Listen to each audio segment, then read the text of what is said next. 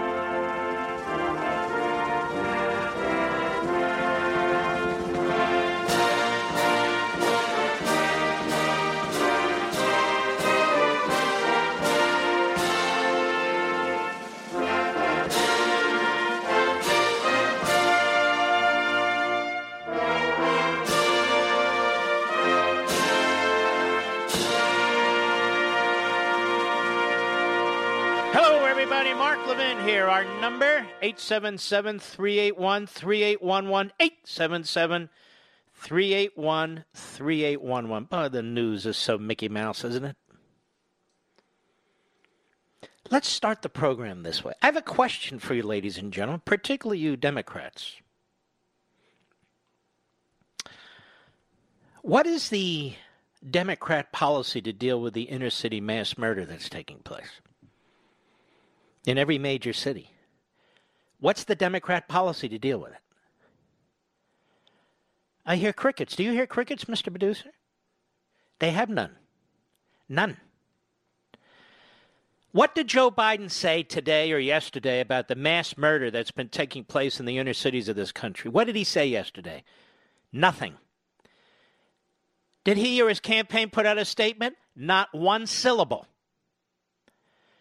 You're running for president of the United States and you don't even acknowledge what's taking place in our cities because you have no policy. Let me be clear. And let us hope it is recorded and regurgitated by all the hate websites. The Democrat Party would rather have an issue than Black Lives Matter. And that's lowercase b, lowercase l, lowercase m. They would rather not offend the Marxists, the anarchists, and the assorted kooks who seek to defund our police departments. Biden and his party, Pelosi and Schumer, haven't said squat about what they would do. The President of the United States tweets and says, Hey, mayors, I can't just send in military. I can't just send in National Guard. I can't just help you. You need to ask for help. Governors, I'm here. Ask me. I'll help you. Not a word. And what's the Biden plan? There is no plan. He's Helen Keller. He can't hear, he can't see, he can't speak. Nothing. He's not Helen Keller. She had an IQ. And of course, the Democrats. Nothing. You read these numbers in Chicago and New York and Philadelphia and Cleveland and one city after another. To the best of my knowledge, all of these people, if not the vast majority of them, are black. And these little kids, babies, killed. You hear nothing from Antifa, nothing from Black Lives Matter, because they help create the environment in which this is occurring, as have these radical progressive mayors. Let's be blunt and let's pin the blame exactly where it belongs. Obviously, the killers first, but you need to have leadership. Leadership. There is no Joe Biden policy to deal with the mass murder that's taking place in the inner cities. And it's not just mass murder, that's all we hear about. There's robberies, there's, there's burglaries, there's assault and batteries, there's rapes. Everything is skyrocketing. Everything. And what will the white liberals do? Ooh, Frank. Yes, Samantha. Let's leave. Okay, where shall we go? Let's go to a red state that is systemically racist, but at least we'll have lower taxes, and at least at least they won't have crime in their communities and in their schools, Frank. All right, Samantha, let's go. Let's make sure we can pick a realtor. I don't want to pay 6%, maybe 4%. Oh, okay. And then we can vote for Biden. Yes, of course.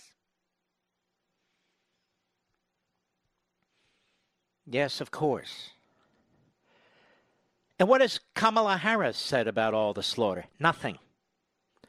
What, is about, what about the congresswoman who was the former chief of police in Orlando, whose name escapes me, thankfully? Uh, nothing. Schumer, nothing. Pelosi, nothing. Nothing. Nothing. They're very quiet. So you see, the inner cities do not work, and they're worse than not working. The people are being killed. They're not getting an education. They're not safe. They're chasing out small businesses. They're killing the cities. Exactly what they want to do to the entire country. That's what's going on. Joe Biden is paralyzed. He's paralyzed because of his cognitive difficulties, but he's also paralyzed because he dare not speak out. He dare not speak out and at least acknowledge what's going on in these Democrat controlled cities with these left wing policies. That little black babies are being slaughtered by tough black gang members. So, what are they going to do about it in the Democrat Party? Not a damn thing. They've disarmed the populations in these cities, and now they're eviscerating the cops. Now, that should be the main issue as far as I'm concerned. Right, LeBron? Right, Steph? Right, uh, Popovich, whatever the hell your name is? Meanwhile, may I? Meanwhile, may I? Outkick.com. That's right, I said it. Outkick.com. Clay Travis. You're not going to see this on a single news program because they're such friggin' disgusting liars and propagandists up and down the line. Coronavirus daily deaths down, down 92.4% from peak. Hello, 92.4%. So murders in New York are up over 200%, and the coronavirus deaths are down 92.4% nationwide from peak. And they've declined 10 straight weeks in a row. Did you know this? Of course you didn't know this because all we get on TV and radio yak, yak, yak, yak, nothing substantive. On July 4th, 254 people died nationwide of the coronavirus. That number went even lower yesterday, July 5. 209 people died nationwide of the coronavirus. Now, these 254 deaths on Saturday and 209 deaths on Sunday represent a remarkable death rate decline of 92.4% from the peak daily death total of 2,749 set on April 21st. Saturday and Sunday were also the two lowest days for number of deaths in the country from the coronavirus since March 23rd. Yes, it's a holiday weekend, but the overall trend lines have been straightforward for months. Deaths decline on Saturday, Sunday, and Monday every weekend. So there's nothing that abnormal about these numbers. Deaths generally peak every Tuesday. So if you enjoy reading fear porn, he writes, there will likely be a series of fear porn laden articles come Tuesday and Wednesday when deaths climb back up after a weekend decline. As if that were not enough, yesterday also marked the 10th straight week of declining deaths from the coronavirus in this country. We've gone from 14,813 deaths in the week of April 20 to 26 an average of 2,116 a day, to 3,611, an average of just 516 a day from June 28th to July 4th. That's a decline of 76% in the death rate over the past 10 weeks. And he states, rightly, well, I prefer no one ever died at all. I wish we were all immortal. But at 516 deaths a day, we're talking about roughly 7,000 people dying every day in this country of something or other than coronavirus, including murder. That is, over the past week, coronavirus deaths represented roughly 6% of all the deaths that occurred in America, meaning 94% of all people in this country are dying of something other than the coronavirus. It's important to note there's a difference between dying with the coronavirus and dying of the coronavirus. Virtually every person is dying with the coronavirus in this country, meaning those that are dying today have comorbidities, generally multiple comorbidities. So if you're dying with, say, stage four cancer in some form, and you also have the coronavirus, you're counted as a coronavirus death. We pointed this out months ago. They spiked the numbers. Put simply, simply so even any newsroom can understand it, even Joe Scarborough, Mika Brzezinski. Put simply, 7,500 people die in the United States every day 2.8 million every year. Even assuming the coronavirus death tallies in this country are accurate, which they clearly are not. Right now, the coronavirus would represent around 4.6% of all deaths in this country in a year. Mr. Producer, I didn't find this on the Drudge Report. I looked and looked and looked. I couldn't find it on the Drudge Report. With all the hype and all the red links and all the anti Trump this and anti Trump that, and the sky is falling and tomorrow won't come. And I didn't find this on the Drudge Report. Why is that? Anybody know?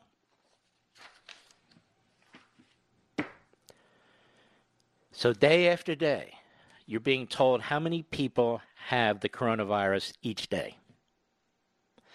And as I've said to you now, it's got to be three or four weeks, isn't it, Mr. Producer? I've said to you now almost every day, why aren't they giving us the death rate? That's the bottom line. Are people going to die from this pandemic? That's the bottom line. But they don't tell us. So you have to listen to this. Excuse me. You have to listen to this show and other people doing the research over there at like Outkick. Just by looking at the data, it's there. We don't even need models. We just look at the data. So nobody's downplaying this virus, but an awful lot of people are playing it up. And they always seem to come back to Donald Trump, that he's responsible. And Joe Biden hides out in his padded cell, I mean, padded basement. Can't wait to talk about the coronavirus and how he would have handled it so much better. And so many millions more people would be employed if only Joe Biden were there. Joe Biden can't even leave his house. But Joe Biden says, listen to me. Not one damn word about these horrific mass murder scenes taking place in our inner cities. Not a word, because those are Democrat mayors. Those are Democrats who run these cities and these city council. These are Democrat policies. Frankly, most of them are Democrat voters.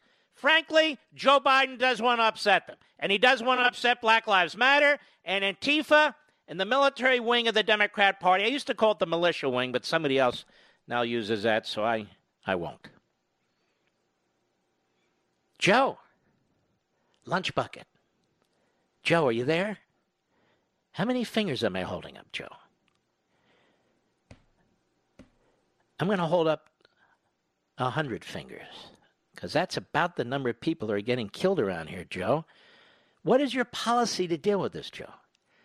What is the Democrat Party policy in Democrat Party cities with Democrat Party mayors and Democrat Party city councils and Democrat Party governors? What is their policy to confront the mass murder that's taking place in our cities? There is no damn policy. I'll be right back. Mark Levin.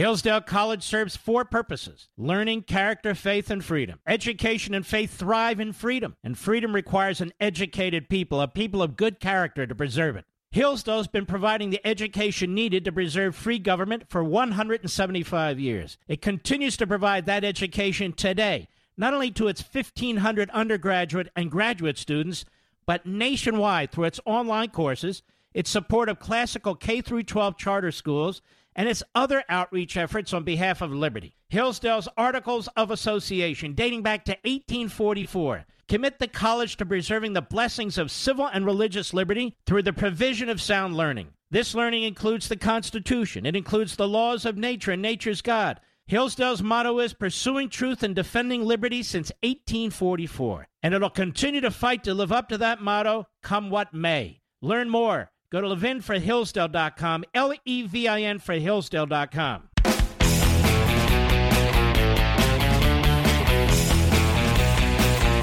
So Spain has officially canceled the running of the bulls. You gotta come over here and look at our media. We got more running of the bull S than you can possibly imagine. It's nonstop. I've got more to say about these things that I've discussed, but I'm so excited because the president's speech on July 3rd was a killer speech. It was a fantastic speech. Listen, I have listened to a lot of speeches. The great Ronald Reagan gave speeches like nobody else. You can listen to Churchill speeches on the internet. There are speeches and then there are speeches. Donald Trump's speech is right up there. It's up there with a Reagan and a Churchill speech. The substance was magnificent, the delivery was magnificent, the scene magnificent. It was perfect pitch, perfect tone. It was a unity speech. So, of course, the media said, Oh my God, we've never said so divisive. Keep pushing the racial narrative. I, the president has been right on so many things, but he's right about something else. He said, The press is the enemy of the people. He's right. In America today, these newsrooms are the enemy of the people. We're not talking about the Bill of Rights. The president actually supports the Bill of Rights in the Constitution. It's the Democrats who don't, who are pulling down statues of the men who wrote the Bill of Rights and who adopted the Bill of Rights. The president's trying to defend them. By the way, I watch these A hats. May I call them A hats, Mr. Producer? I think ass hats is actually allowed, isn't it? I watch these ass hats on TV. They're Democrats. You know, uh, we really should pull down these statues, these Confederate statues. And now you have uh, Duckworth. I'll get to her. Uh, she goes on and on about, uh, you know, we ought to have a discussion about George Washington and nobody ever uses the Levin line. Ever. Aren't you a Democrat? Yes. The Democrat Party? Yes. The party of slavery and segregation, the party of Jim Crow, the party of Robert Byrd, who the Democrats elected majority and then later minority leader just a few decades back? Yes. That Democratic Party? Yes. That gave uh, birth to Klansmen, may I say? Oh, it's true. Yes, that Democratic Party. Well, you talk about pulling down statues. You even want to discuss George Washington. About your own damn party. Pull down the name of your own damn party. Paint over the name at the Democratic National Committee. What the hell is this?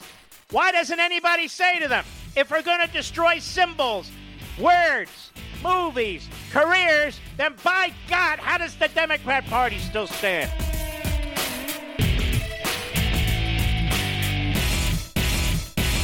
Hillsdale College serves four purposes learning, character, faith, and freedom. Education and faith thrive in freedom, and freedom requires an educated people, a people of good character to preserve it. Hillsdale's been providing the education needed to preserve free government for 175 years. It continues to provide that education today, not only to its 1,500 undergraduate and graduate students, but nationwide through its online courses, its support of classical K 12 charter schools, and its other outreach efforts on behalf of liberty. Hillsdale's Articles of Association, dating back to 1844, Commit the college to preserving the blessings of civil and religious liberty through the provision of sound learning. This learning includes the Constitution, it includes the laws of nature and nature's God. Hillsdale's motto is pursuing truth and defending liberty since 1844, and it'll continue to fight to live up to that motto, come what may. Learn more. Go to levinforhillsdale.com, L E V I N for Hillsdale.com.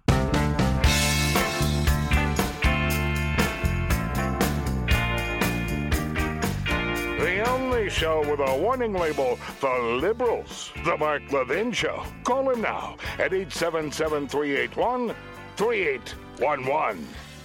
I'll discuss a little bit of Charlie Daniels in hour three. I got to meet him a few times at the uh, at the Hannity events where we honored the military. A nicer guy you never met, and a super patriot. But I, I want to talk about it in hour three a little bit. And he died suddenly of a stroke, and that's too damn bad. It really is. And I wish his family all the best. But there you have it. But we'll talk about it more in hour three. The president gave a truly fantastic, I would say historic speech at Mount Rushmore, defending those tremendous icons chiseled into the mountain behind him. And he talked about Washington and Jefferson and Lincoln and TR, as well as others. And he put them in context. And I am so disgusted when I hear politicians and media clowns and basketball players and football players and drama students and actors and all the rest. I'm disgusted. They live in a country created by these men. There would be no United States of America but for several great heroes, the top of the list of whom is George Washington. Who spent eight years of his life fighting the British. And if they had captured him, they would have decap- they would have taken him back to London, guillotined his head off, put it on a stake, and left it there for, for a year.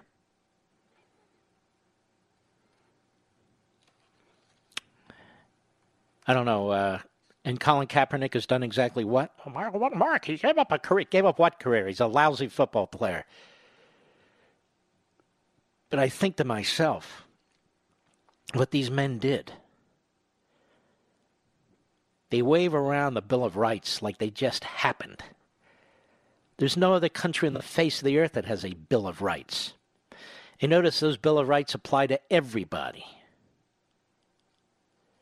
Everybody. Well, they didn't always apply it that way, but they wrote it that way because they knew one day, given the nature of the Constitution, the ability to amend it, that these matters would get resolved one way or another. The only country on the face of the earth that fought a civil war, and not just any civil war, with massive casualties not only to keep the Union, but to end slavery. As Frederick Douglass would later point out. He was skeptical, but he certainly wasn't skeptical at the end of the Civil War. The president's speech at Mount Rushmore, despite the court gestures who make up the population in our newsrooms, will go down in history as a great speech, one of the great ones and he was immediately attacked. Hat tip this great website, Grabien. Cut one. Here you have some media clowns, known and unknown. Go. Donald Trump chose the most grandiose symbol of U.S. imperialism on earth to usher in a very on brand star spangled spectacle. The mother of all photo ops, Mount Rushmore. And we know why this president just can't resist going there. President Trump will be at uh, Mount Rushmore, where he'll be standing in front of a monument of two slave owners and on land wrestled away from Native Americans. We have to acknowledge that Mount Rushmore is sitting on Lakota land the place Donald Trump is going hold on, to. Hold on, hold on, hold on. Do any of these a-holes know that their estates are sitting on somebody's land? Do they know that, Mr. Producer? Every one of these schmucks in Manhattan, are they aware who used to inhabit Manhattan? How about California? This is so disgusting and pathetic. And of course, when Obama went back there in 2012, nobody talked at all about this. That one tribal leader, the vast majority of the tribal leaders have no issue. That one tribal leader never said a damn thing. The media never said a damn thing except how wonderful it was because it's Obama. Go ahead. Stolen land. He will inve- inevitably and predictably talk about our heritage. In other words, he will talk about he is the protector of white America. And to oh. indigenous people, Mount Rushmore, with four white presidents, two of whom were slave owners, is one of those symbols. Questions have really been raised uh, about Thomas Jefferson in particular, but also George Washington. hey, their... guess what? Guess what? Guess what, everybody? Guess what? That, that Thomas Jefferson also was the original author of the uh, Declaration of Independence. Can you imagine that? They talk fast and stupid, don't they? Why don't you talk about that? The fact that you exist as a press, that's right there in the First Amendment. Wow. Can you imagine that? If we didn't have a country, you wouldn't exist. Whoa. There'd be no press. There'd be no free speech. There'd be no freedom of assembly.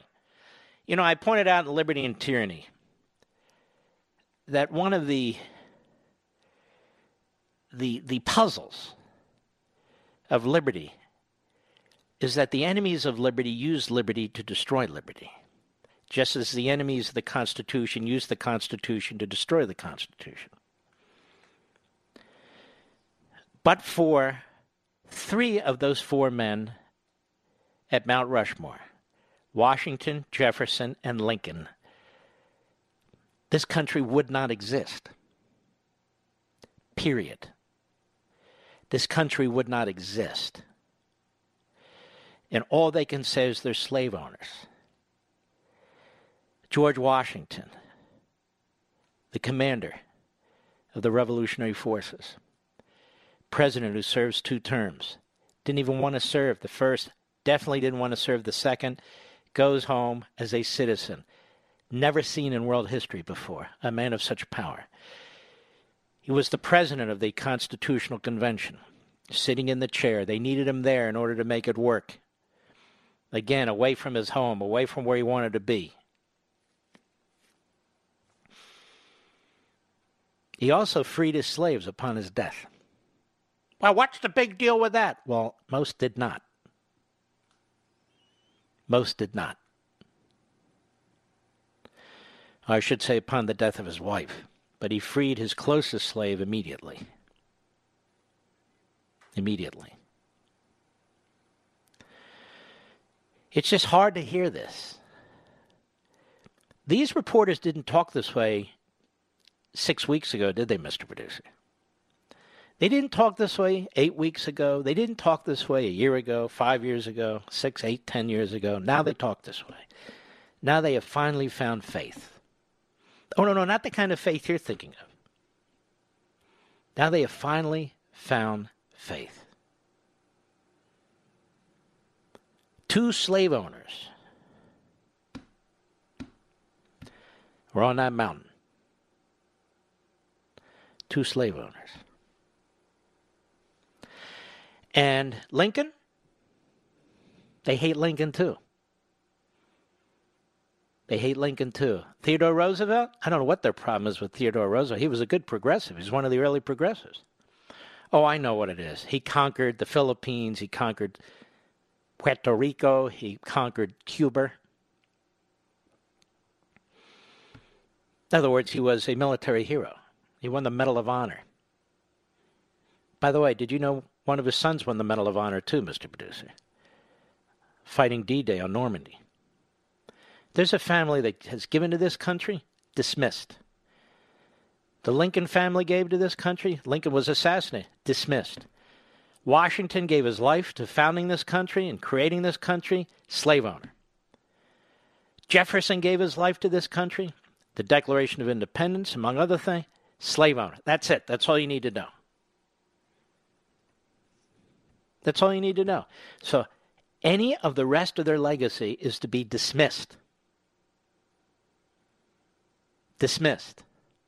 Even though the people who attack live as free people today, can speak as free people today, can associate and protest as free people today, thanks to those men. Thanks to those men.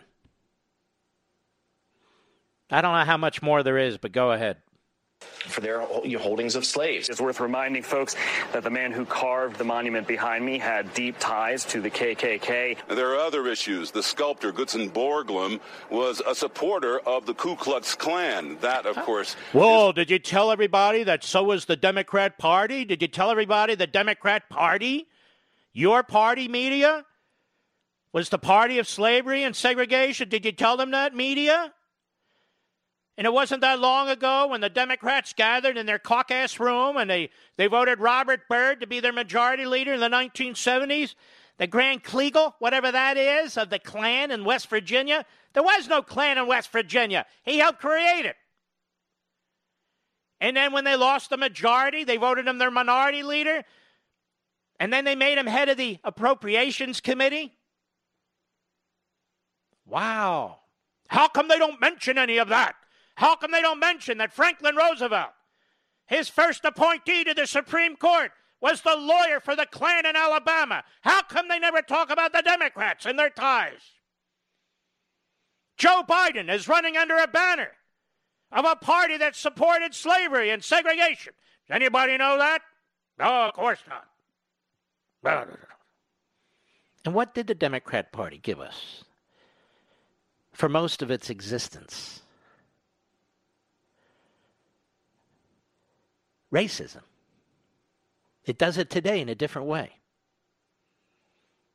It does it today in a different way. George Washington. If these men could come back today, do you think they'd put their lives on the line for this country, Mr. Producer? No, no way. There's no way they would do it. How come they never talk about the founders that didn't own slaves, Mr. Producer? How come they don't talk about Benjamin Franklin and Roger Sherman and John Adams? How come they never talk about them? Because it kind of screws up the narrative, doesn't it, ladies and gentlemen? Very much so. America was founded in slavery, 1619. Here's my advice to the president and his campaign I posted it. I posted it, and I want to tell you. The president should run on 1776, and he should say Joe Biden's going to run on 1619. What do you think of that, Mr. Producer? I, Donald Trump, I'm going to run on 1776, the founding of the greatest country on the face of the earth. Joe Biden's going to run on 1619. I'm going to run on the greatness of America. He's going to run on the vices. And I want to remind all these media hacks who enjoy the luxury of life in America, founded by Washington, Jefferson, among others, I want to remind them of something. Our soldiers are in Afghanistan defending Muslims against Muslims. We have special forces in Africa defending black Christians against black Muslims. Our military supports the great nation of Israel, defending Jews against Muslims. And not all Muslims, against Iranians in particular. Our military protects people of all walks of life, all races, all religions, no religion. That's what George Washington created. That's what Thomas Jefferson created. That's what all these fantastic men created. And when we come back, I want to tell you a little story about slavery. We're moving around and we're moving fast because these things are all interlocking. I'll be right back. Mark Levin.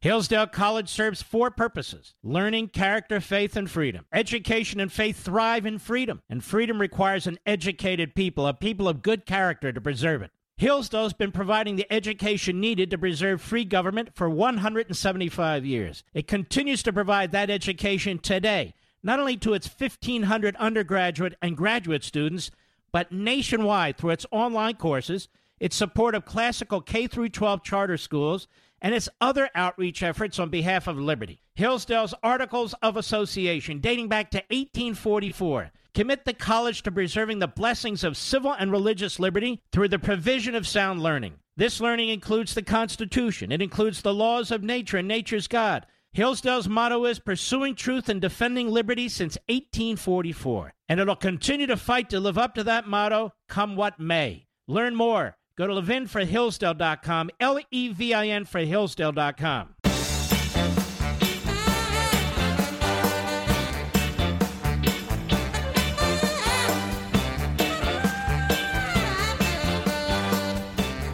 You know, it's an amazing thing. You have this coronavirus they're trying to pin on Trump. You have uh, these riots that took place in our cities and these protests still taking place in these Democrat cities, you have the massive death rates taking place where the Democrats have 100% control of these inner city neighborhoods.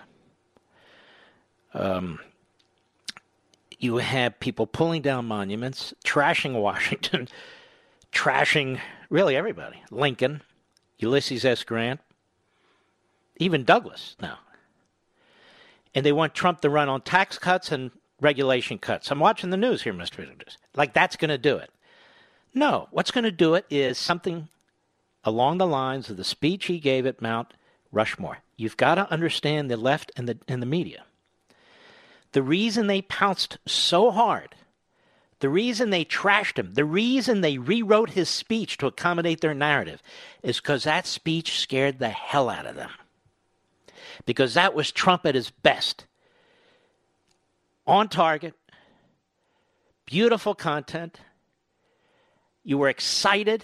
The patriotism struck a chord with so many people after months of what's been taking place.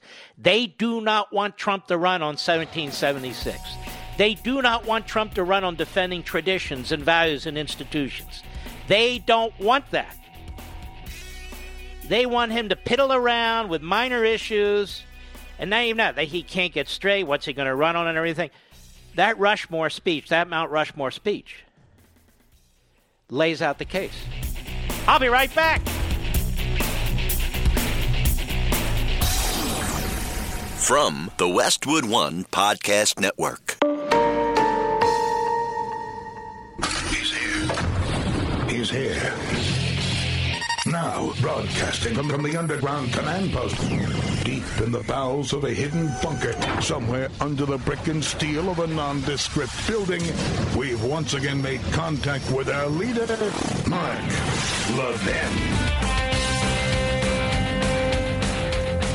Hello, America. Mark Levin here. Our number 877 381 3811. 877 381 3811. As I pointed out the first hour, just horrific mayhem in our streets and our inner cities. And the Democrats have no plan or policy to do anything about it because they've created these environments and their war on the cops. I said their war on the cops means that the criminals are running loose, the gang members, the drug pushers, they're just running loose. Our man Daniel Horowitz at Conservative Review, he writes, Sadly, fireworks were not the only munitions shot over the July 4th weekend.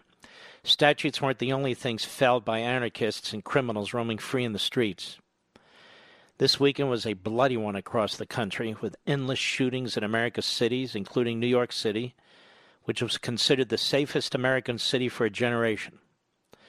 Once again, African American victims, including a number of young children, paid the price, while the anarchy was excused and even legitimized by the media and politicians. Here are just a few of the tragic stories that should spur a greater revolution for law and order, for law and order, if we actually had an alternative political party pressing the issue. Secoria Turner, an eight year old girl, was murdered while in the car with her mother.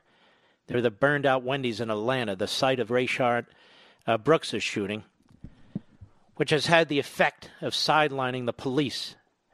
Three were killed and 20 injured in shootings stemming from the unrest in the area. According to the Atlanta police, murders are up 86% over 28 days last month compared to the same time last year. Aggravated assaults increased by 22%, burglaries by 14%. Roy. Giles Jr., an eight year old boy, was murdered at a Birmingham mall while his parents. Uh, with his uh, with his parents at the food court. Three other innocent people, including another child, were wounded in the shooting. J.C. Young, a six-year-old boy, was watching fireworks Saturday night with his family in San Francisco when he was gunned down. No arrests have been made, but in a city that heralds criminals and criminalizes the police, I'd be shocked if the perpetrator wasn't a career criminal let out of jail. Philadelphia, just like San Francisco, as a leftist prosecutor has released a number of criminals and refuses to prosecute gun felons. Just like in San Francisco, a six year old was gunned down in a senseless murder over the weekend. A seven year old Chicago girl was shot and killed on July 4th while playing in her backyard. In total, 70 were shot and 14 were killed over the July 4 weekend in the war zone we call Chicago. Also in Chicago last week, a career criminal was charged with shooting two teens to death at a candy store. The man was sentenced to probation 18 months ago for a gun felony, despite his prior record, and got no jail time, which allowed him to remain on the streets to allegedly commit his double murder. On Friday, New York City police arrested a 35 year old man for allegedly slashing a two year old boy in the face while he was sitting in a stroller earlier last week in Manhattan. On Saturday, Davon McNeil, 11, was visiting family in southwest Washington, D.C., when he was killed in a drive by shooting. Last week, a black mother and her unborn twins were killed when she was attacked by her former boyfriend in Mansfield, Texas, in a carjacking. The suspect had a criminal record. Also, over the weekend, a black male was caught on camera in Cape Girardeau, Missouri, randomly getting out of his car and knocking out a 12 year old boy. In this case, the boy was white.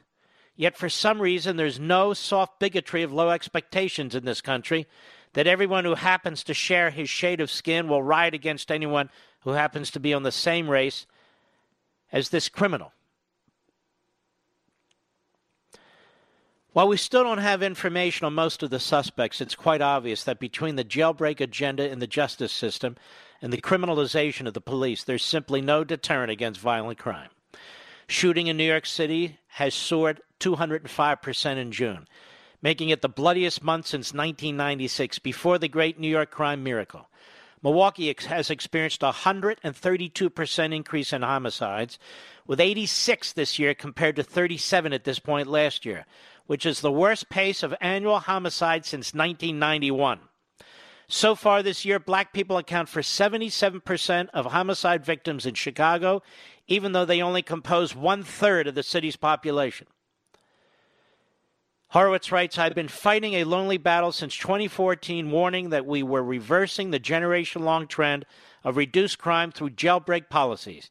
Yet rather than Republicans pushing this narrative, they join the Soros bandwagon, suggesting we have an over incarceration problem and that somehow the system is too tough. Who are they kidding? Just take a look at recent cases that haven't been widely reported in the news. Last week, Peter Mallory, a convicted pedophile who in 2012 was sentenced to 1,000 years in prison in Georgia, was placed on parole. In 2012, the judge called him probably the most prolific collector of child pornography in the entire world. Luis Torres, 21, was convicted of stabbing a mall employee in 2017 in Syracuse, New York. He was released from prison after just two years. Several months later, he violated his parole, but was only reincarcerated for a short period of time. Last month, just nine days after being sprung from prison, Torres was arrested for the rape of a 14 year old girl. Anthony Smith was supposed to be serving 25 years for felony murder in Connecticut. But like so many criminals these days, he was placed in a halfway house where he supposedly returned to dealing drugs. Now he is accused of raping a woman when he was arrested, he was found uh, with 58 bags of crack cocaine in his bottom. sleazy politicians in both parties never spend time talking to victims of crime. They parade around with criminals on TV and decry how mean the justice system is when any sane citizen knows that it is immorally lenient and that it's getting worse every day.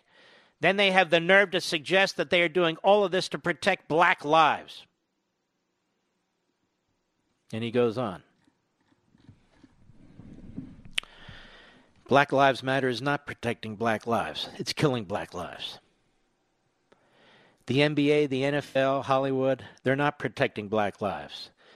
They've thrown in with the wrong side, and as a result, they're giving cover to the radicals whose policies result in the death of black people. It's a damn shame. It's a damn shame. The war against our country actually has victims. And they're these young kids and others in the inner cities.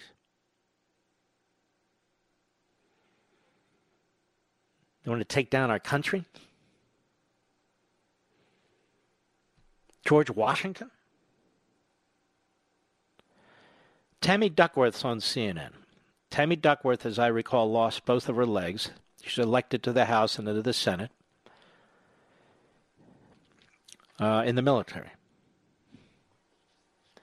And she's being talked up as a potential VP running mate for Biden.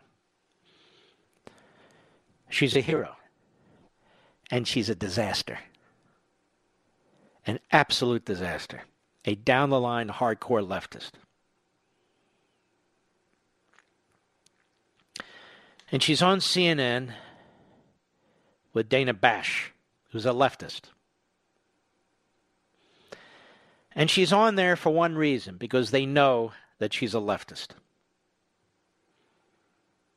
And then they throw a ridiculous question to her. Cut to go. In your view, where does it end? Should statues, for example, of George Washington come down? Well, let me just say that we should start off by having a national dialogue on it um, at some point. But right now, we're in the middle. All right, let, us let, let, what does that mean, a national dialogue? Do we ever have a national dialogue about anything? The left plays heads they win, tails we lose. There's no national dialogue. Where are we going to have this national dialogue? In the media? We should have a national dialogue on whether to take down George Washington monuments. What should we do? Blow up the Washington Monument in Washington, D.C.? Is that what, should we blow up the Jefferson Memorial? This is why people say this is like the Taliban. It's like ISIS. It certainly is. The mindset is sickening, absolutely sickening. She's a United States Senator.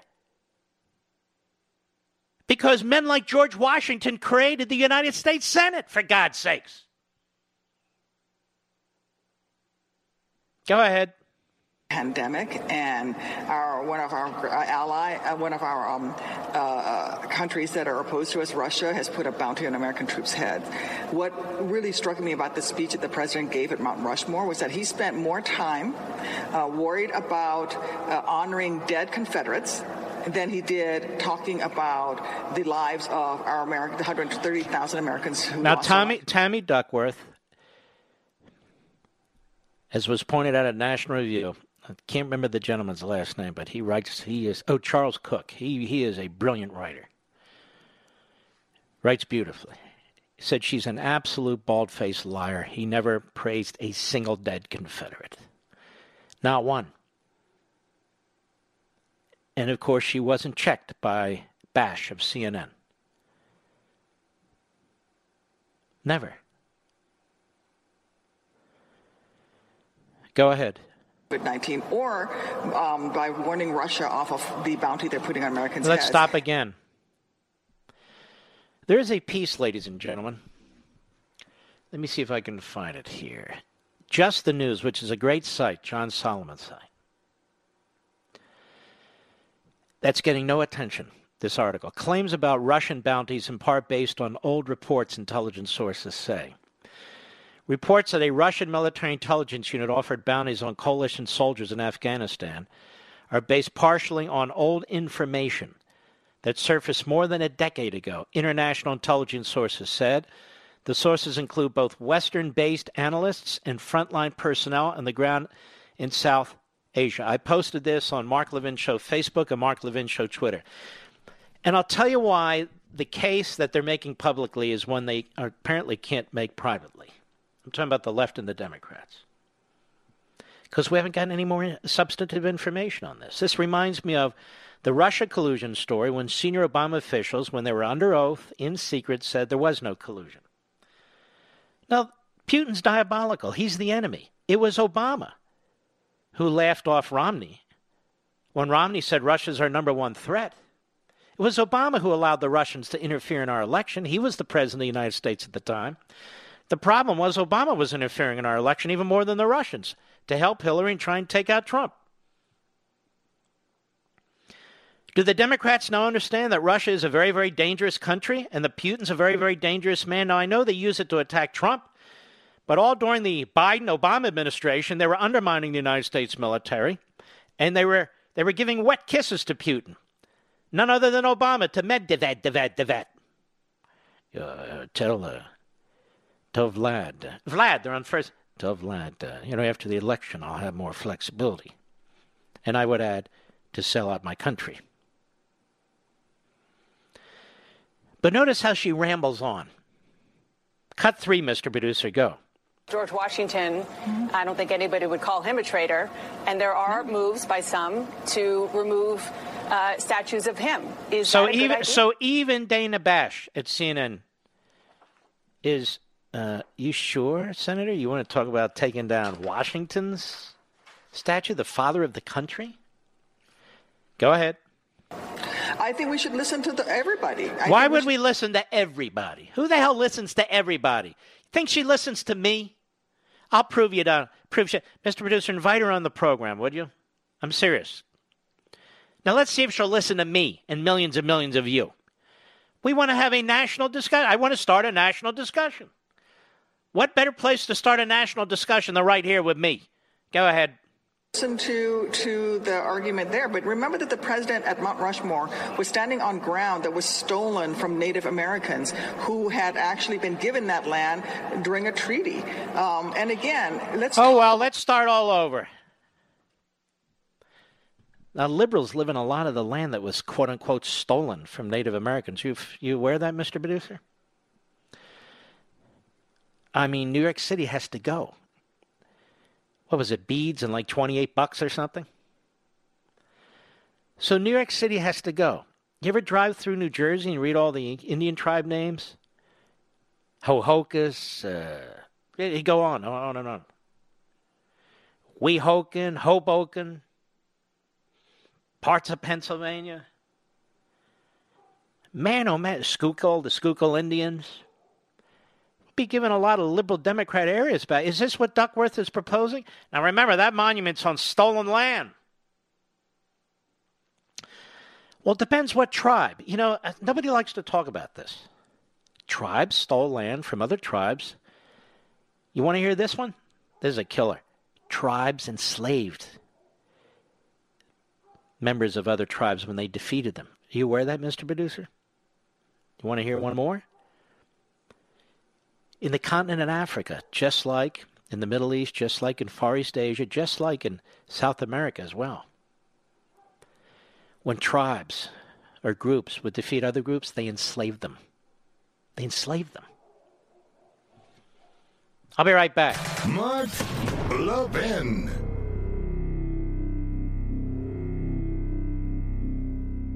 In today's digital age, where cyber threats loom larger than ever, safeguarding your personal information is paramount. So why is Congress considering a law that could put your credit card data at greater risk of being hacked and exposed to foreign networks? This Durbin Marshall credit card bill could jeopardize your financial data, make it more susceptible to cyber intrusions.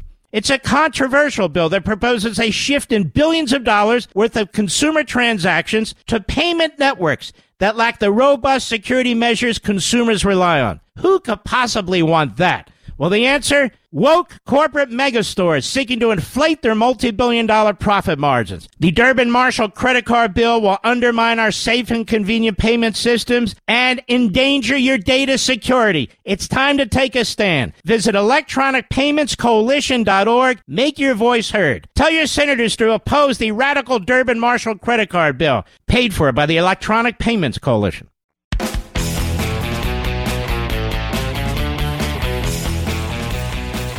Senator Tammy Duckworth says we should listen to everybody, quote unquote, and we have to have a national conversation, quote unquote. Well, I'm a somebody, and we have a national platform here, so we're going to invite Senator Duckworth on to discuss George Washington. I also want to discuss this issue about stolen from Native Americans.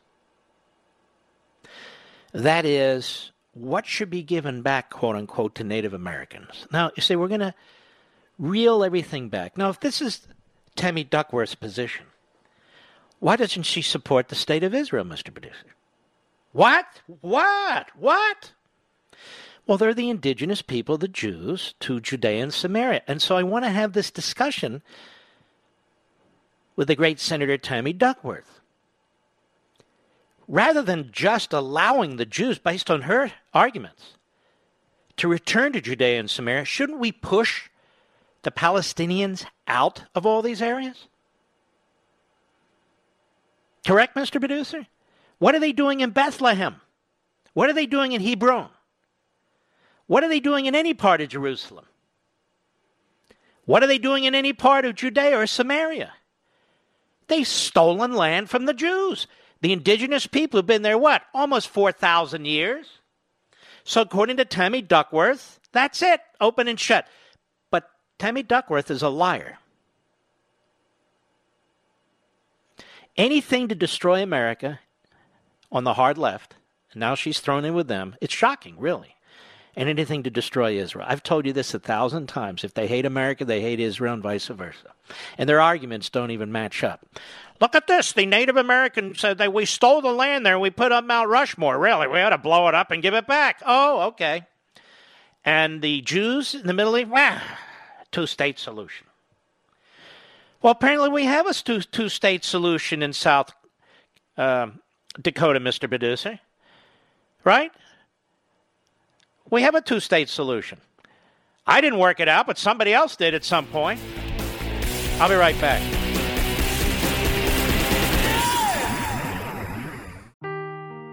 Seeking the truth never gets old. Introducing June's Journey, the free to play mobile game that will immerse you in a thrilling murder mystery. Join June Parker as she uncovers hidden objects and clues to solve her sister's death in a beautifully illustrated world set in the roaring 20s. With new chapters added every week, the excitement never ends. Download June's Journey now on your Android or iOS device or play on PC through Facebook Games.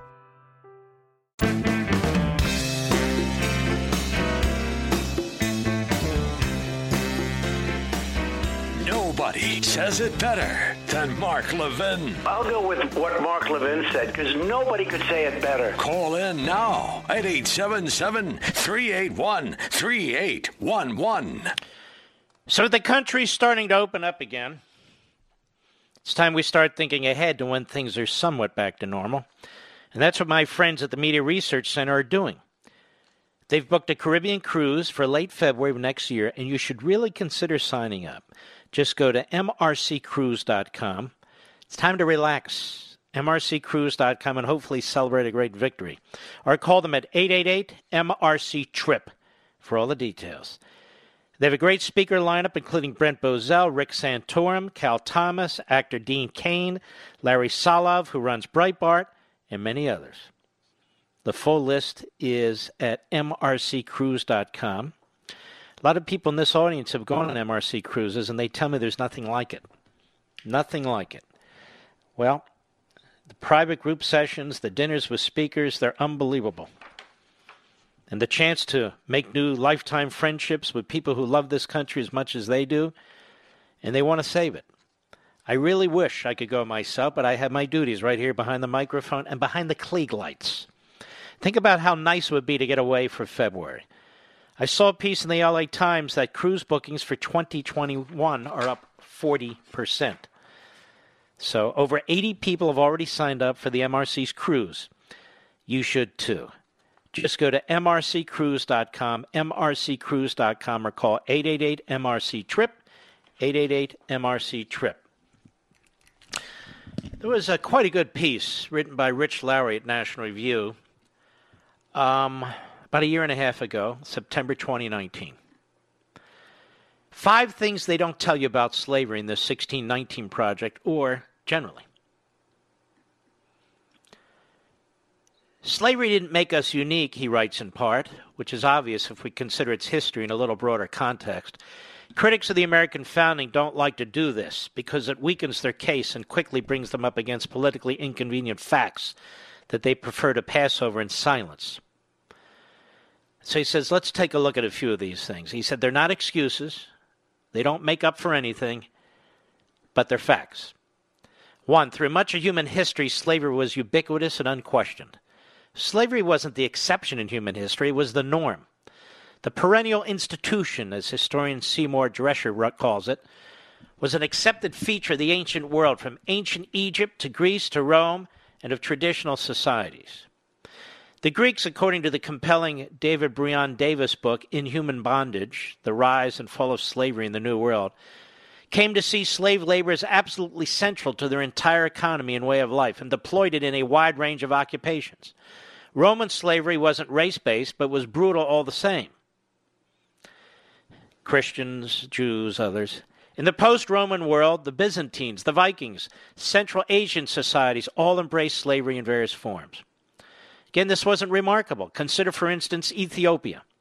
Stewart Gordon writes in his book, Shackles of Iron Slavery Beyond the Atlantic, that its first legal code, dating from the mid 13th century, recognized slaves as central to the economy and defined the acquisition and holding of slaves as the natural order of things. This is Ethiopia. In the 16th century, Ethiopia was a full slave society, even taking tribute from some provinces, provinces in the form of slaves. Slavery knew no bounds of color or creed. During one period, from 1500 to 1700, there were more white European slaves held captive on the Barbary Coast than slaves sent from West Africa to the Atlantic world, according to Gordon. All this history wasn't incidental to what eventually arose in the Atlantic world. Davis notes there was a genuine continuity of slave trading and slave holding from ancient Greece to Rome, and from the late Roman Empire to the Byzantine and Arab worlds, from the medieval shipment of slaves from the Balkans, the Black Sea, and Caucasus, uh, Caucasia to Muslim and Christian Mediterranean markets, and from there to the beginnings in the 15th century of an African slave trade to Portugal and Spain, and then to the Atlantic Islands and the New World. Slavery was widespread throughout the New World. In an imagery hemispheric traveler, Davis writes, would have seen black slaves in every colony from Canada and New England all the way to Spanish Peru and Chile. Number two, the East African slave trade lasted into the 20th century. The United States ended slavery too late. Again, Britain is a better model, but let's not forget how long the slave trade ended in 1808 in the United States, lasted everywhere. Gordon discusses the East African slave trade, also called the Arab slave trade. And he says throughout the vast Indian Ocean region, slave trade and ownership were considered completely moral, legal, regardless of religion of the slaver or the buyer. More than a million slaves were taken from East Africa in the 1800s. Despite British attempts at suppressing it, this trade continued into the 20th century. According to Gordon, perhaps the last large scale movement of East African slaves to the Middle East was in the 1920s. And relatedly, the Muslim world was a vast empire of slavery and enslaved countless black Africans. Number three, Islam was a great conveyor belt of slavery. Long before the establishment of African slavery in the Americas, James Walvin writes in his A Short History of Slavery, Islamic societies were characterized by the widespread and generally unchallenged use of slavery. Indeed, slavery was commonplace throughout Arabia, well before the rise of Islam. But as Islam spread between the 8th and 15th centuries, and especially to black Africa, it extended and confined the commonplace use of slavery and slave trading.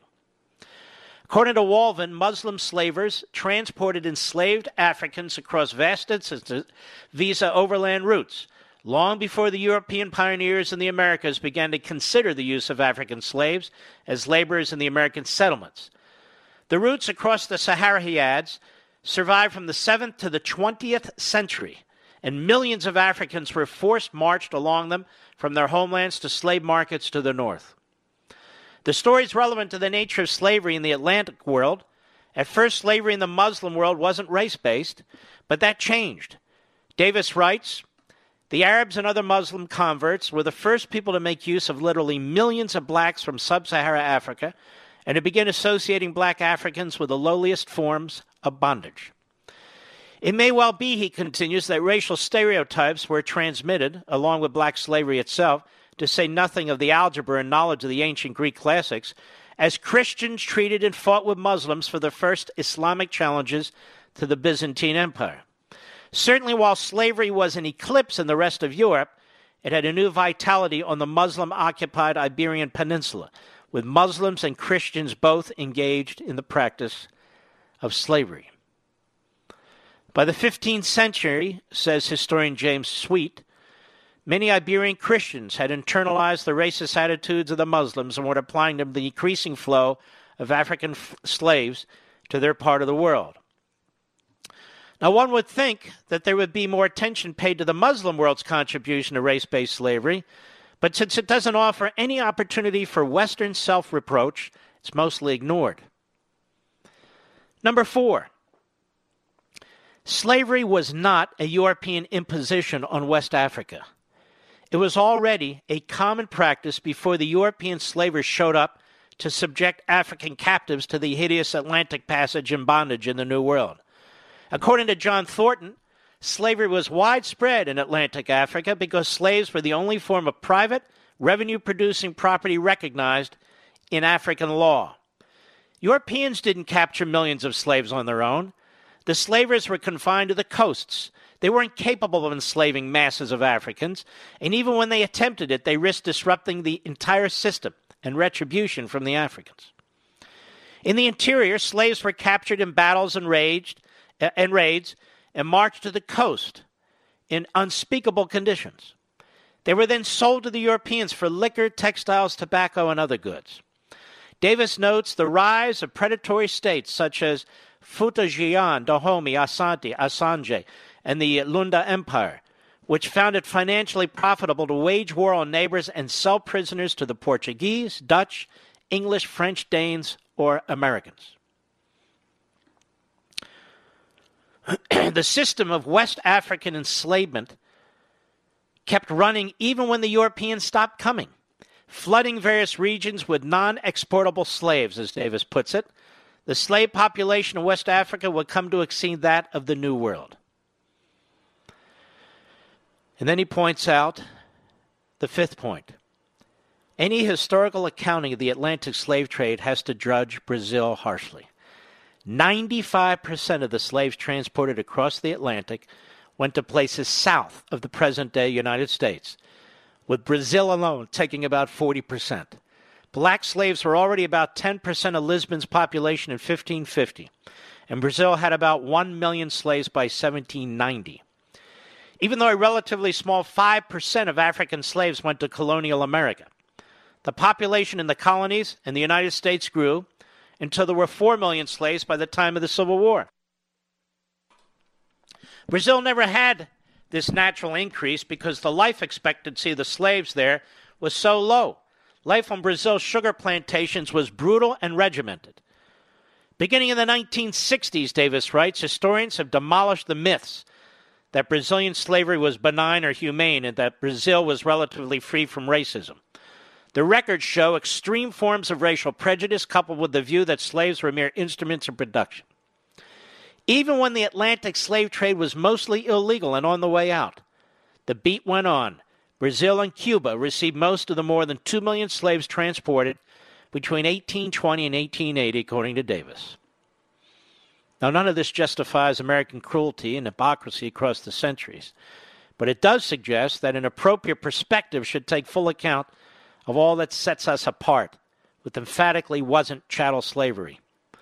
None of the other societies tainted by slavery produced the Declaration of Independence, a Washington, Jefferson, and Hamilton, the U.S. Constitution, or a tradition of liberty that inspired people around the world for centuries.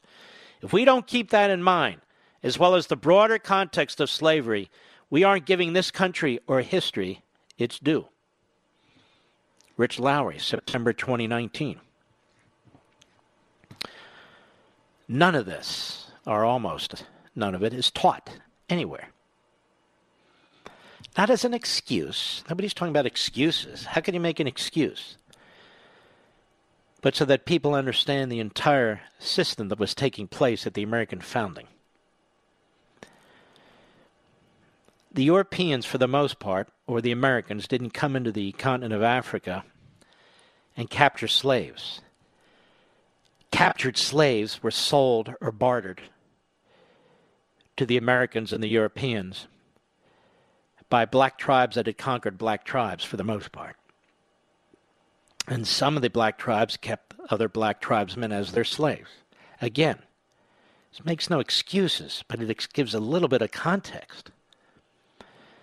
And as Lowry ends his piece, look at what these men created Washington, Jefferson, and look at what the non slaveholders created Sam Adams, John Adams. Hancock, Revere, so many others.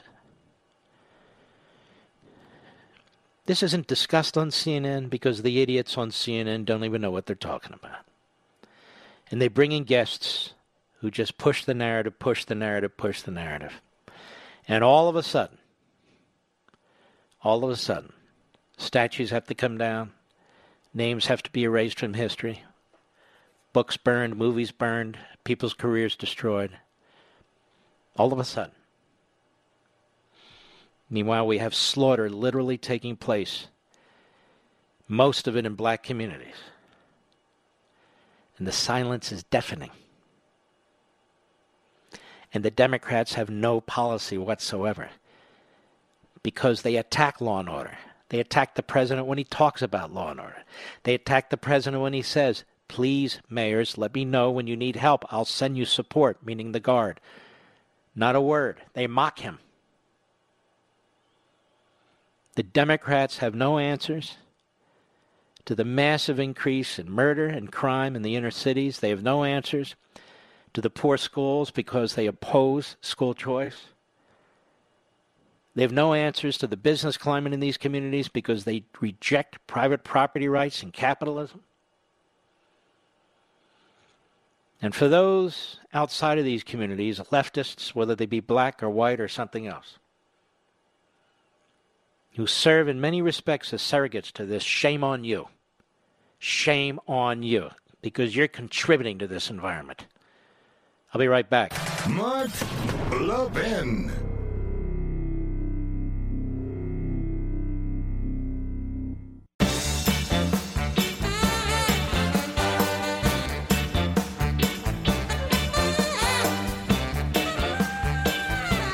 Know, people who say we need to do something about what's going on in these cities, put parties aside. What are the conservatives doing?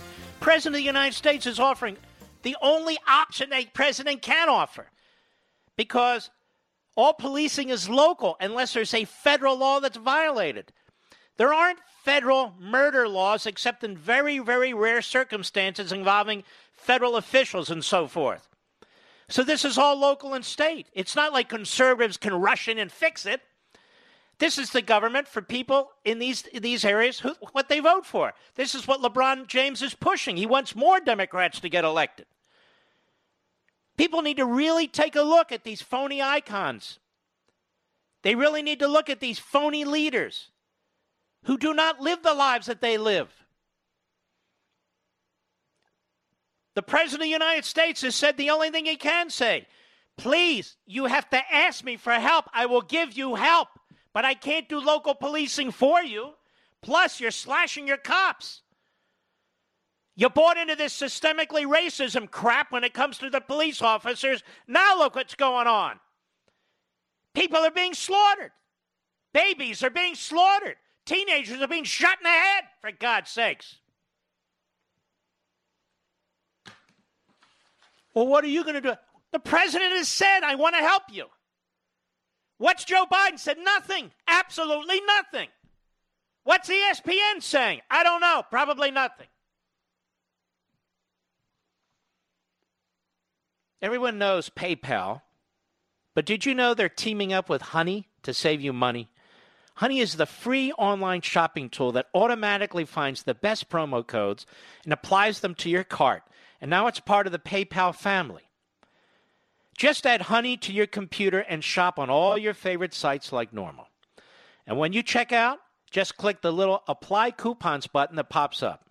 Wait a few seconds for Honey to scan its database of all the working coupons on the web, then watch your price drop. Honey works on nearly every online store, including Walmart, DoorDash, Home Depot, Lululemon, Macy's, and more. Honey has found over $2 billion in savings. That's why it has over 100,000 five star reviews on the Google Chrome store. Not using Honey is literally passing up free money. And it's free to you, it costs you nothing. Nothing. Honey is free to use and installs in just seconds. Get Honey today at joinhoney.com slash Levin. Joinhoney.com slash Levin. That's joinhoney.com slash L E V I N.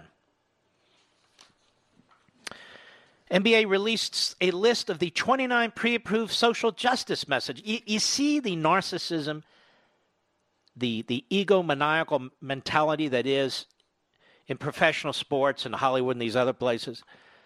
This is what they're focused on. People are getting shot in the back, they're getting shot in the head, and they're concerned about the social message on their shirts.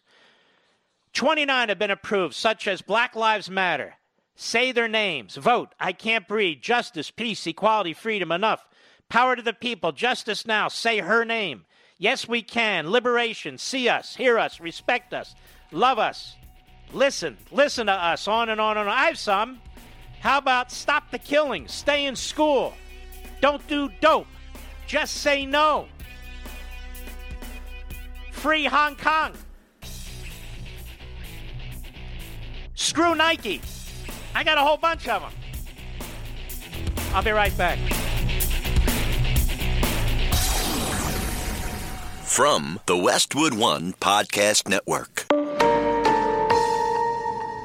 Ladies and gentlemen, this final hour of the podcast is sponsored exclusively by AMAC, the Association of Mature American Citizens. Now over 2 million conservative members strong, AMAC believes in and stands up for the values that we care about faith, family, and freedom. Thank you for listening, and please support AMAC. And you can become a member at amac.us slash join.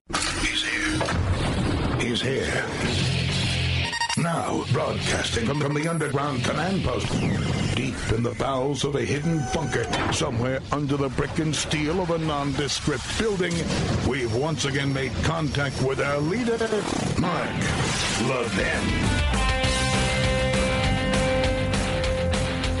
Hello, America. Mark Levin here. Our number 877 381 3811. 877 381 3811. I have some questions for LeBron James. Mark, why are you picking on LeBron James? Trust me. There's no picking on LeBron James. He's the bully, not me. But he's out there. And he's trying to influence the course of the country in ways that I think are extraordinarily detrimental. And I think he's a massive hypocrite. And so here are my questions for LeBron James. And I have more, but this is enough. And it's not just LeBron James it's many of the people who are. And by and by the way, Mr. Don't don't we have that that article where a few years back uh, Kaepernick tweeted out uh, have a have a wonderful or happy uh, Independence Day? Wasn't that like 2012? Under Obama, of course. So this is what I had posted. Some questions for LeBron James. Number one. What exactly is your definition of systemic racism? And in what systems does it exist? Everywhere? The NBA? In the neighborhoods where you own multi million dollar estates? Where exactly? Number two, Why don't you live in communities you claim to care about rather than presumably systemically racist communities? Number three, why didn't or don't you send your children to public schools and communities you claim to care about? Number four, you say there's voting oppression and suppression taking place in the country. Exactly which voting locations are you talking about? Have you informed the Civil Rights Division of the Federal Justice Department? These would be federal civil rights violations under the 1965 Voting Rights Act. And are you aware that the voting locations and related decisions about the voting process are mostly made in the counties where the precincts are actually located? In other words, are you accusing minority public officials of oppressing and suppressing votes in their own communities? Number five, it's well known that you're a Democrat, that the organization you now have helped fund to promote voting is intended to elect Democrats, and that many of the issues you claim to care about involve matters handled by locally elected officials who are almost all Democrats. The Democrat Party is also the party that stood for slavery, segregation, Jim Crow laws, filibuster, the 1964 and 65 Civil Rights Acts, elected a former Klansman as its leader in the 1970s, etc., etc. Why aren't you calling for the abolition of the Democrat Party, or at least demanding a name change? And how do you justify your hypocrisy? Number six. Are the fans who pay your enormous salary through very expensive tickets, cable TV monthly charges, and buy your extremely pricey sneakers, jerseys, etc., systemically racist? Are the fans who are not systemically racist nevertheless being price gouged in order to subsidize your lavish lifestyle? Number seven, you signed a tremendously lucrative contract with Nike. Nike does business in communist China. Slave labor is used to manufacture products in China, and China is a genocidal communist regime that runs concentration camps and enslaves ethnic minorities. For all your talk about racism and oppression, isn't it true that you have enriched yourself at the hands of one of the most repressive regimes in modern history? Number eight, you infamously chided an NBA executive who tweeted a short sentence in defense of the oppressed people of Hong Kong, who are now suffering mightily under the iron fist of China's Communist Party. Don't you owe your fans, the public, and the people of Hong Kong a better explanation especially when you hold yourself out as a civil rights icon. Number nine, my producer reached out to your representative and to the representative of the LA Lakers to invite you on my radio show where we can discuss these and other issues before millions of listeners. We've not received any response. Please consider this a continuing open invitation to have a frank civil conversation. I'm going to have one with a friend in a couple of weeks. I'm not going to mention who it is yet, about this very topic. And other topics, too, if we get around to it. Could be fun, don't you think, Mr. Producer? Oh, my goodness. The play Hamilton. All you lefties like the play Hamilton. Famous people lined up to go into the Clintonoids with their hemorrhoids. Uh, I believe the Obamas, you know, everybody, all the leftists, they can't wait because they took Hamilton and they twisted him and turned him and he was a pretzel, but they, they, they really like, uh oh. Uh oh. The Trotskyites and the Stalinists are fighting with the Maoists. Who's which, what, or when, I don't know. From Paul Sacca at The Blaze. By the way, The Blaze has an excellent news aggregation site. My buddy Bongino, as you know, has an excellent news aggregation site.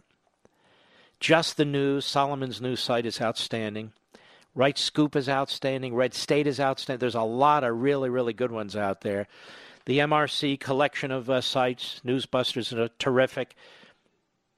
Breitbart, of course, is outstanding. Instapundit, many, many others. Legal Insurrection. I know I've left some out. There are many good ones filling the void. You don't have to worry about the Drudge Report anymore, or Mediaite, or Media Matters. Oh my goodness. And the Free Beacon is a great site. There's so many great sites out there. Make sure you use them. Listen to this one, folks. Hello. Hello. Whoa. Media Matters. This is the Soros Criminal Front Group, in my opinion, because it takes, it's a nonprofit, it says. Media Matters takes millions in PPP aid while criticizing Trump coronavirus response. Listen to this by Alana Goodman, freebeacon.com. Good job. Media Matters raked in as much as $2 million in coronavirus relief loans. As the left wing blog slammed the Trump administration's coronavirus response, according to federal records released on Monday. You know, it never would have occurred to me running a nonprofit to ask the government for loans. But of course, they're left wingers. Records show that Media Matters, the progressive activist group founded by Clinton loyalist David Brock and 20. By the way, we didn't find this on the Drudge Report. We found this at uh, where did we find this? Blaze or Bongino or both? Bon, Bongino. And the Bongino Report is now part on the MarkLevinShow.com website. We dropped CNN like a bad habit. Records show the Media Matters, the progressive activist group founded by Clinton loyalist David Brock in 2004, received between 1 million and 2 million from the federal government's Paycheck Protection Program. The loan represents a significant portion of the group's annual income, which was listed as $11 million in 2017. Imagine how many children we could feed. According to tax records, Media Matter is bankrolled by the Democracy Alliance, one of the largest progressive donor groups in the country. The deep pocketed philanthropy network has steered hundreds of millions of dollars to liberal groups since it was founded in 2005 and pledged to distribute 100 million in the 2020 campaign alone. Their million dollar loan was much larger than the average PPP loan. The average loan size for businesses during the first round of funding that ended in April was $200,000 according to reports. The average for the second round of funding which ended in late May was 114,000. Media Matters' successful loan application has not stopped it from continuing to criticize Trump's coronavirus policy.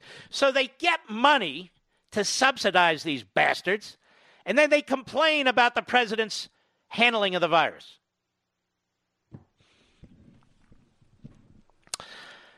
Trump is set to ask Congress for emergency funds to fight the novel coronavirus outbreak after weeks of failing to do so, Media Matters argued in, in, February. Some public health officials say he won't ask for enough to do the job.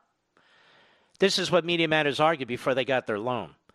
American Bridge 21st Century Political Action Committee, also founded by Brock, that shares the same address as Media Matters, has attacked the administration for allegedly neglecting to provide loans to small businesses through the Paycheck Protection Program. The group posted a Twitter message suggesting that Trump was directly responsible for the failure to provide PPP funds for small businesses in late May. Well, maybe Media Matters should have given their money to a real small business rather than a Soviet style propaganda operation. And it goes on. So Media Matters got upwards of $2 million. They raked in as much as $2 million in relief loans to pay their little propagandist bastards. Can you imagine that? That's my tax money, Mr. Producer. Why are any of these nonprofit groups getting out of right, center, left, whatever it is? That's pretty outrageous, I would say. I'll be right back. Mark Levin.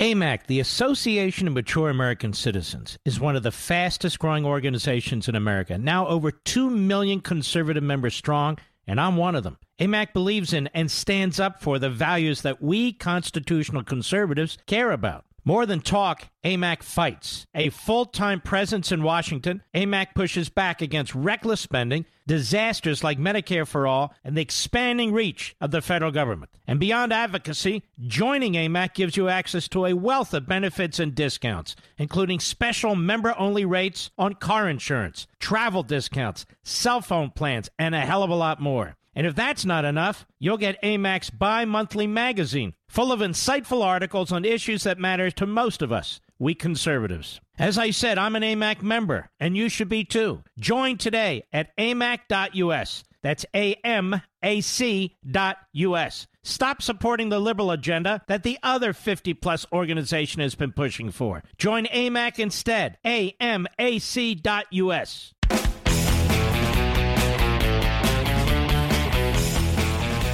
Charlie Daniels, well, that great man who entertained so many of us for so long and was so exuberant and inspirational and passionate and cerebral passed away suddenly of a stroke. Um, I can't say I knew him well, but I got to know him at various uh, Hannity Freedom concerts. Uh, and uh, they, I got on their tour bus and all, and he and his band were just fabulous.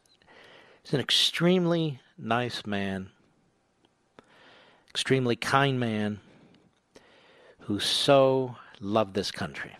And apparently, on the bus, they would often listen to this program. That's what he told me, anyway.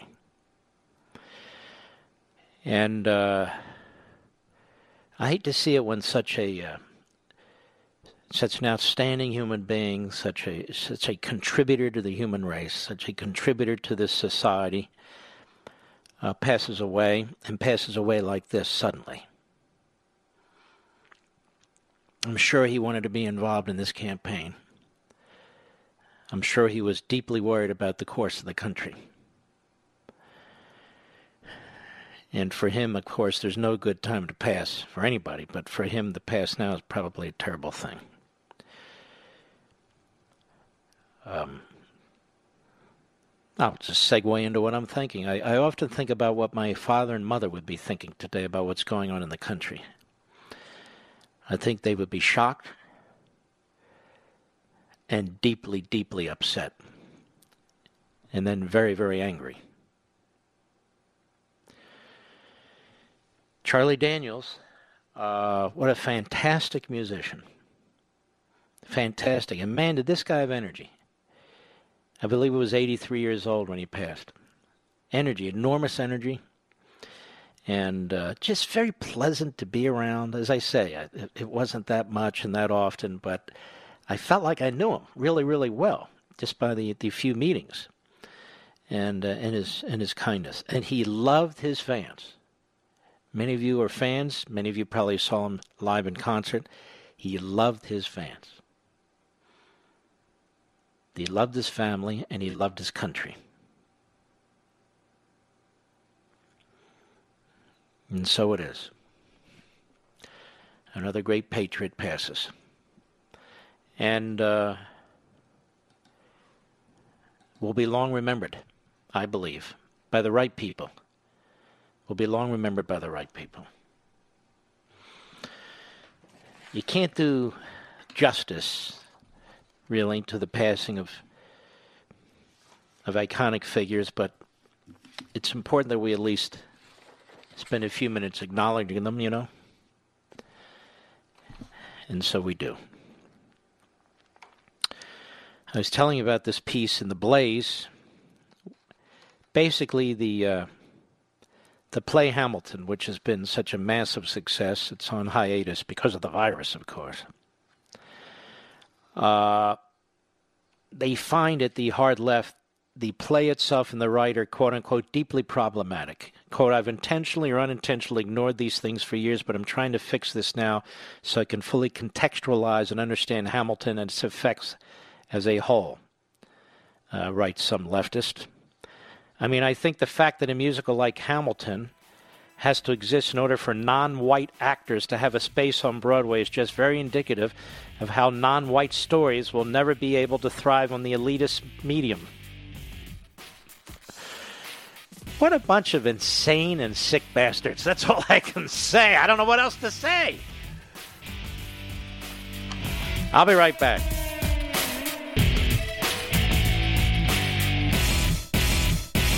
AMAC, the Association of Mature American Citizens, is one of the fastest growing organizations in America. Now over 2 million conservative members strong, and I'm one of them. AMAC believes in and stands up for the values that we constitutional conservatives care about More than talk, AMAC fights. A full time presence in Washington, AMAC pushes back against reckless spending, disasters like Medicare for All, and the expanding reach of the federal government. And beyond advocacy, joining AMAC gives you access to a wealth of benefits and discounts, including special member only rates on car insurance, travel discounts, cell phone plans, and a hell of a lot more. And if that's not enough, you'll get AMAC's bi monthly magazine, full of insightful articles on issues that matter to most of us, we conservatives. As I said, I'm an AMAC member, and you should be too. Join today at amac.us. That's A M A C A-M-A-C.us. Stop supporting the liberal agenda that the other 50 plus organization has been pushing for. Join AMAC instead. A-M-A-C.us.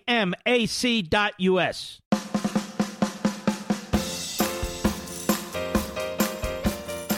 Mark Levin Show, where we create the talking points. Call in now, 877 381 3811. Well, that CNN really is quite a research and news operation. July 4, 2015, Tammy Duckworth tweets out the following All dressed up as historic figures, I just covered myself in stars and stripes. Next year, I'm going as Mount Rushmore. This is from Right Scoop. Did you hear that, Mr. Producer? What a hypocrite. These people are such. It's all about destroying Donald Trump. That's what it is. All dressed up as historic figures five years ago, Tammy Duckworth. I just covered myself in stars and stripes. Next year, I'm going to Mount Rushmore. And in the photo she posted, she's going to her 4th of July party with a woman actually dressed up like Betsy Ross waving, as they point out a right scoop, the racist Betsy Ross flag. So much racism, and now nowhere to go. Good job, right scoop. Now we go over to the Blaze. Good job, Blaze. Colin Kaepernick bashes America on July 4th, but had a completely different message when Obama was president. Colin Kaepernick, the former NFL quarterback turned activist, denounced America on Independence Day this year but had a completely different message when Barack Obama was president. In his Fourth of July message, Kaepernick claimed that the national holiday making America's independence from Great Britain is a celebration of white supremacy. What a complete idiot. Black people have been dehumanized, brutalized, criminalized, and terrorized. I thought it was Jesse Jackson for a minute. By America for centuries, and are expected to join your commemoration of independence while you enslaved our ancestors we reject your celebration of white supremacy and look forward to liberation for all. Wow. Kaepernick has turned up the volume on his anti American rhetoric in recent years, especially in the wake of his departure from the NFL. Uh, this is what I want to point out, too, as a side point. You know, uh, when we're taking a knee during the uh, national anthem and the flag, it's not really intended at the military or the country, it's at the cops. Is that what that sounds like to you, Mr. Producer? You don't even hear the, see the word cops in his tweet. Kaepernick said the U.S. government has stolen over 1.5 billion acres of land from indigenous people. Thank you to my indigenous family. I'm with you today and always. No, you're not. You're a fraud. Then, after U.S. armed forces killed Iran military commander Qasem Soleimani, terrorist, Kaepernick accused the U.S. of engaging in racism, in a racist terrorist attack. There's nothing do about American terror attacks against black and brown people. Hey, dummy, those are American soldiers, black, brown, white, red, yellow, who are in these hellholes defending black people, brown people, and all people. You jerk. You creep. Now, in 2011, when Barack Obama was president, here's what Kaepernick tweeted back then Happy 4th of July, everyone. I hope everyone has a blessed day. What? Yeah, just nine years ago. Happy 4th of July, everyone. I hope everyone has a blessed day. Then he writes, Hope everyone has a blessed 4th. As for me, I'm on that workout flow first. Wow. He wasn't down for the revolution then, Mr. Producer. He's down for the revolution now. Different president, and the guy's a fraud. That's right, I said it. A fraud. What was it? Uh, Favre called him at one point a hero. Yeah, hero to whom? But he's out there. He's down for the revolution now. He wasn't before. As is Yamiche Alcindor. Who? Oh, yes. She's on National Public Radio, as I recall, Mr. Producer, so we help subsidize it. Her family recently immigrated to the United States as well, I think one generation away. And she absolutely hates the country. Absolutely hates the country, hates the president. And thus, she's qualified to be a, a reporter, particularly for government run radio. So, Yamiche Alcindor's on MSLSD today, and here in part is what she had to say about the people who, well, just listen. Cut four, go. What we see in President Trump is someone who is determined to be on the side of the Confederate generals, determined to be on the side of people who see American history. You know history. what? You are you are a liar and you are contemptible. The side of the Confederate generals? What kind of an idiot are you? It's not on the side of the Confederate generals. You might not know this, but the Confederate generals are dead. They've been defeated. We're in the United States of America. We don't have slavery in this country. Isn't that something? It's amazing. That eliminated it. Trump's on the side of the Confederate, and you say this on MSNBC and you're not fired right on the spot for your contemptible lies, propaganda? The side of the Confederacy and the Confederate generals? And this woman goes into the press room. She's part of the White House press corps, throwing mud balls and political grenades left and right, trying to take out the president. She's the enemy of the people, just like the most of the rest of the press are the enemy of the people. You can't conduct yourself this way and consider yourself part of a free press. Each side of the, I mean, where does this insanity come from? Go ahead.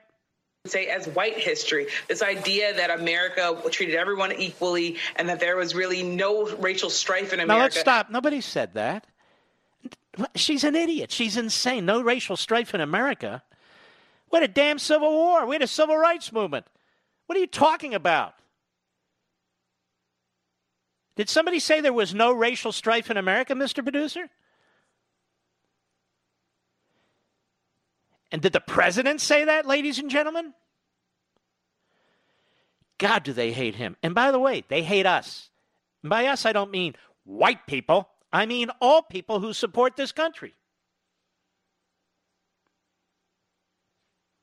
She's a Marxist as far as I'm concerned. Well, how can you?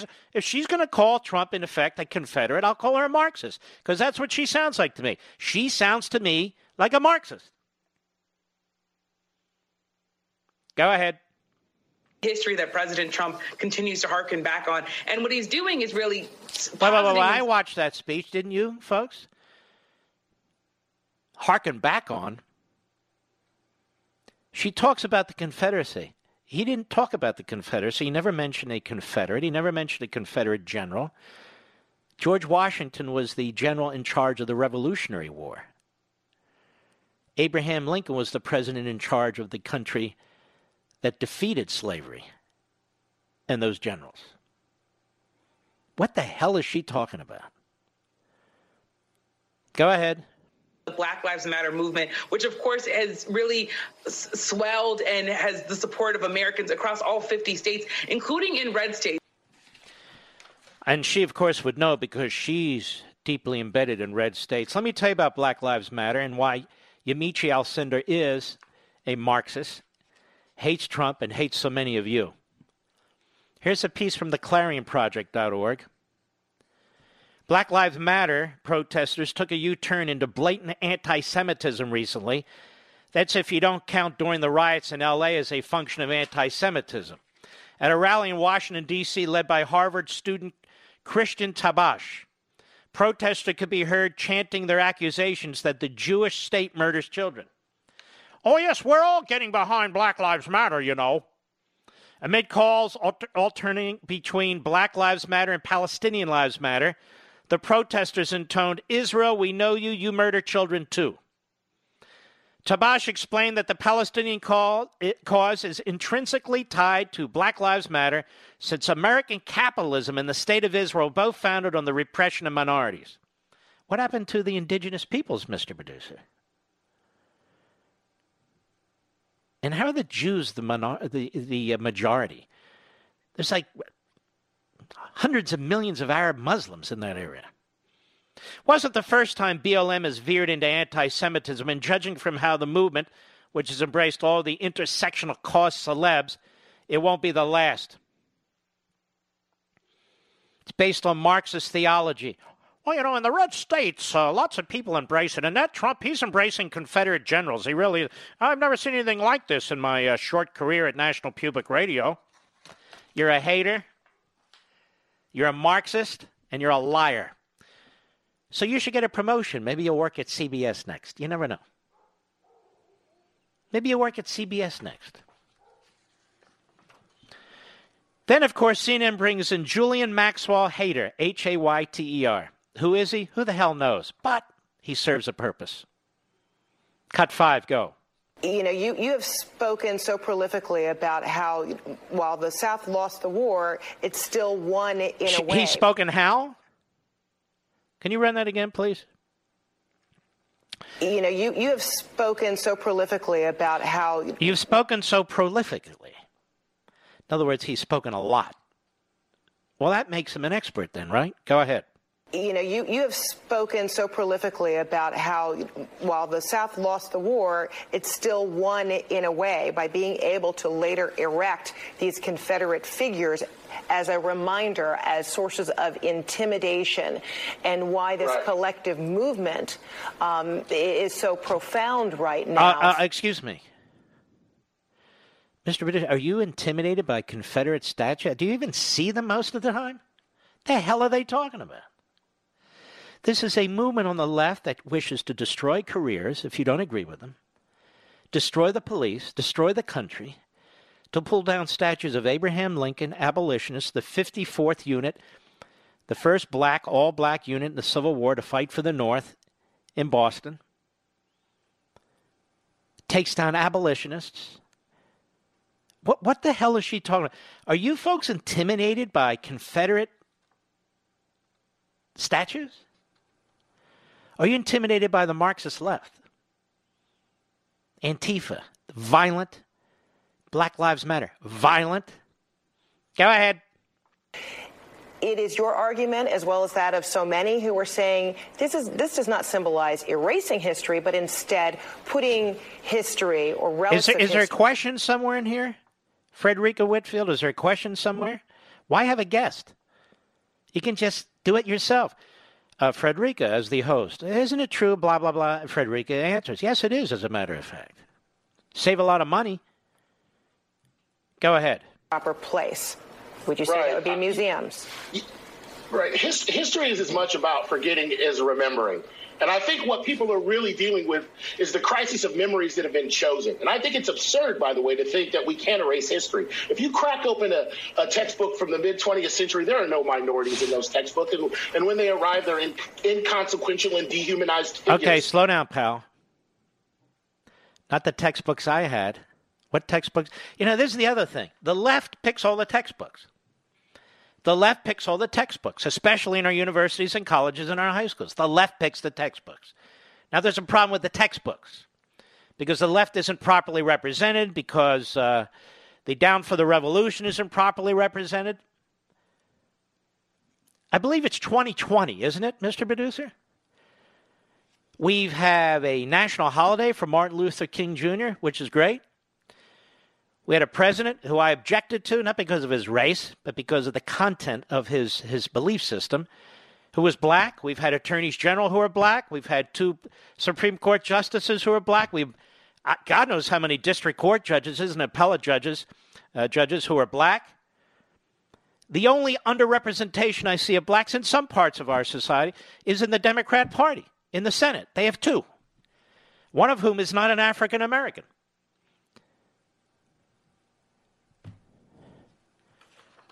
You know where else I see underrepresentation of blacks? In executive offices at CNN and MSNBC? But hell, go ahead.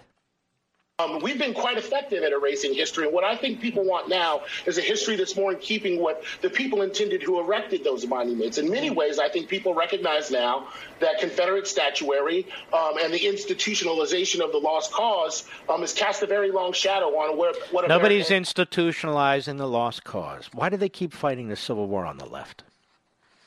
We won. What we should be fighting is the Democrat Party that undermined Reconstruction, that undermined the purpose of the Civil War, and the Democrats on the courts, and Plessy versus Ferguson and so forth. You see, uh, Julian Maxwell Hayter, historian, is to me a propagandist. Just my opinion. Not so much a historian, but he's exactly the kind of teacher and professor your kids are learning from day in and day out. Day, you know what, Johnny? Uh, Look at this. You got into an Ivy League school here. That's absolutely fantastic. Fantastic. And then they come out zombies. I hate America. I hate America. Pull down the statues. Pull down the statues. Give me student loans. Give me free education. Where's Democrat? Vote Democrat. I'll be right back. Mark Levin.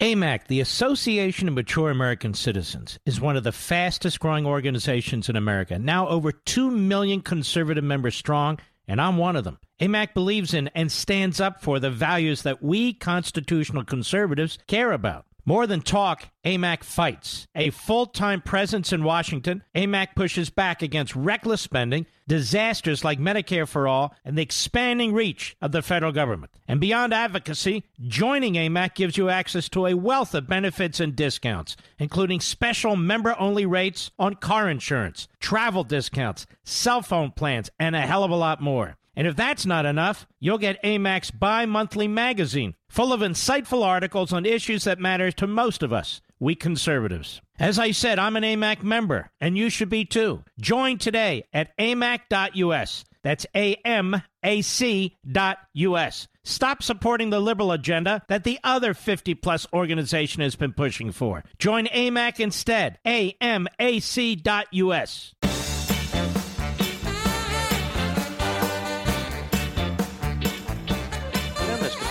as I post things over the weekend, I notice they show up on television.